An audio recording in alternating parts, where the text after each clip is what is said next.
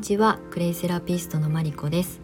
3月3日水曜日夕暮れ時のスタイド FM を配信します。このチャンネルはクレイセラピストという生き方をテーマにクレイの魅力そしてその可能性さらにはクレイカフェポップアップスタンドの情報を配信していきます。えーと、昨日に引き続きですねあの iPhone 用のあの収録用のマイクを壊したまんま新しいの注文したんですがまだ届いておらずですね。あのちょっと外側の雑音があのバタバタ入るかもしれないんですがお付き合いいただけたら嬉しいです。さて今日はですねひな祭りですね。あのすっかり私は忘れておりましてあの卒業生のインスタを見ててあひな祭りだったって気づいて今に至ります。なかなかね単身でもうあのだいぶ大人になってくるとひな人形を飾ったりもしないですしあのねなんだあれちらし寿司とかね作って、まあ、食べるっていうのも一人で食べることもないのですっかり忘れちゃうのねあの催し事としてなので思い出した時にあひな祭りだったっていう風にちょっとイメージだけあの味わってあの今日もうそろそろ一日を終わろうとしております。はい、今日はですね何をテーマにちょっとお話しようかなと思ったんですが今日はねちょうどねあのひな祭りっていうのもあって、まあ、女性の生き方という切り口で私が普段やっている、まあ、ブランディングセッションっていうのに、まあ、あと興味を持ってくださる方もじわじわと増えてきているのでそんなことを少しお話しながら、まあ、自分の実体験みたいなことをお話しようかなと思います。普段は、えーと、クレイセラピストのうちの生徒さん向けに、えーと、ブランディングとかスタートアップのサポートまあコンサルに近いんですけれども、まあ、そういうことをセッションさせてもらってきました。もう45年やってるんですけどでえーとまあ、要するにクレイセラピストの資格を取るだけじゃなくって資格を取ってからがスタートだよっていうのが、まあ、私のスクールのえーと、理念でもあるのでそこのサポートを手厚くしたいなと思って、まあえーと、任意になりますこれはまた別費用を頂いてるので、えーと、ご興味がある方、えー、とブランディングを、えー、と誰かねあの第三者の力を借りてやりたいっていう方向けにやってきました。でまあ過去にねあの今もそうですけど活躍してらっしゃるその生徒さん卒業生たちも、まあ、いくつもこうブランディングをさせてもらって、まあ、活躍したっていう結果はね本人が頑張った結果なんですけど、まあ、その最初の入り口のお手伝いですよねどういうふうに見せたらいいのかとかあなたの強みはこういうことだからその強みを生かそうねっていうことをまああの客観的にねアドバイスをさせていただくというのをずっとやってきました。でそれは基本クレイセラピスト向けにやってはきたんですが内容は別にクレイセラピストに限らずうんまあ何か自分で発信したい人とかフリーランスで何かをしている方との、えーと、セッションとしても成立するなっていうふうに思っていたので去年ぐらいからねまあその一般の方というかねあのクレイセラピー以外で活躍されてる方たちに、まあ、お届けしようかなと思って発信をし始めていました。で、えーと、年明けからね早々に、まあ、友人でありヨガインストラクターの女性が、えーと、新しいことに、えーと、ちょっとねシフトチェンジしたいということでブランディングのお手伝いをさせてもらっていましたこの2ヶ月1ヶ月ぐらい。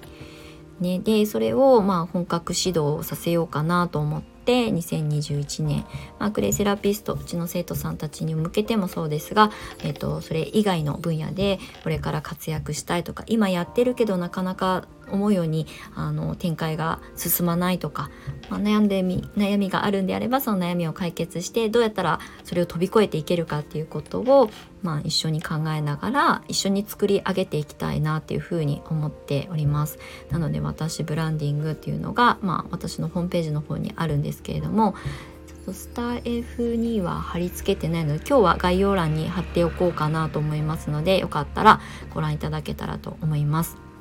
あのストレングスファインダーっていう、えーと、チーム体制を作る時に人の強みをとにかくあの上手に組み合わせていくっていうチームビルディングをする時にあの採用されている心理学なんですね。全然新しいものじゃないんですけどもう何年も前に私もそれを受けて自分の強みを知った上で今の私のスクール体制ができているのでそういう意味ではすごく、まあ、私はうまくいってるかなと思います。なんかできないことを克服するっていうことに着眼するよりもできることを伸ばしていくっていう、まあ、日本人っぽくない考え方ですねなのでできないことは誰か得意な人に任せて適材適所をあの担っていくっていうことを考え方としてベースに持っている心理学なので結構潜在的な意識をちゃんと自分で、えっと、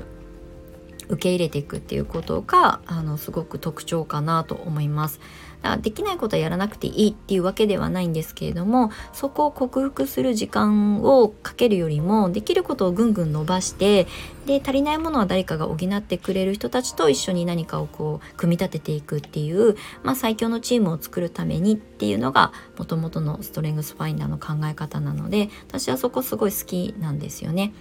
なので努力ももちろん必要だけれども、まあ、誰かの力を借りるとかととにかく自分が持ってる唯一の強みをもうどんどんこう拡大していくっていうことにエネルギーを注いだ方が、まあ、結果自分のあの最短距離で叶えたい未来に、まあ、到達できるかなと思っております。っていうことを、まあ、あの私ブランディングというセッションの中でやらせてもらっています。でこれは自分自身もそうなんですけどこれからその、まあ、私みたいに講師をやりたい方とかセラピストさんとかで人のことをサポートするような人たちも自分の強みが分かってるのと分かってないのってまあ、うんとそのね目の前の人をどういうふうにナビゲートしてあげられるかどうかその役がちゃんと担えるかどうかっていうことが分からないまんまスタートするよりは自分の強みを知っておくっていうのはすごく大事だと思いますそれは責任でもあるのかなっていうふうに私は思うので、まあ、もしご興味あればあのアクセスというかねあのいただければと思いますので気になる方は是非ご連絡ください。あのレターだとねあのどなただか分かんないまま終わっちゃうので、えーと、インスタのあの URL 貼ってありますし、えーと今日は概要欄にその私ブランディングのページのあの URL も貼っておきたいなと思いますので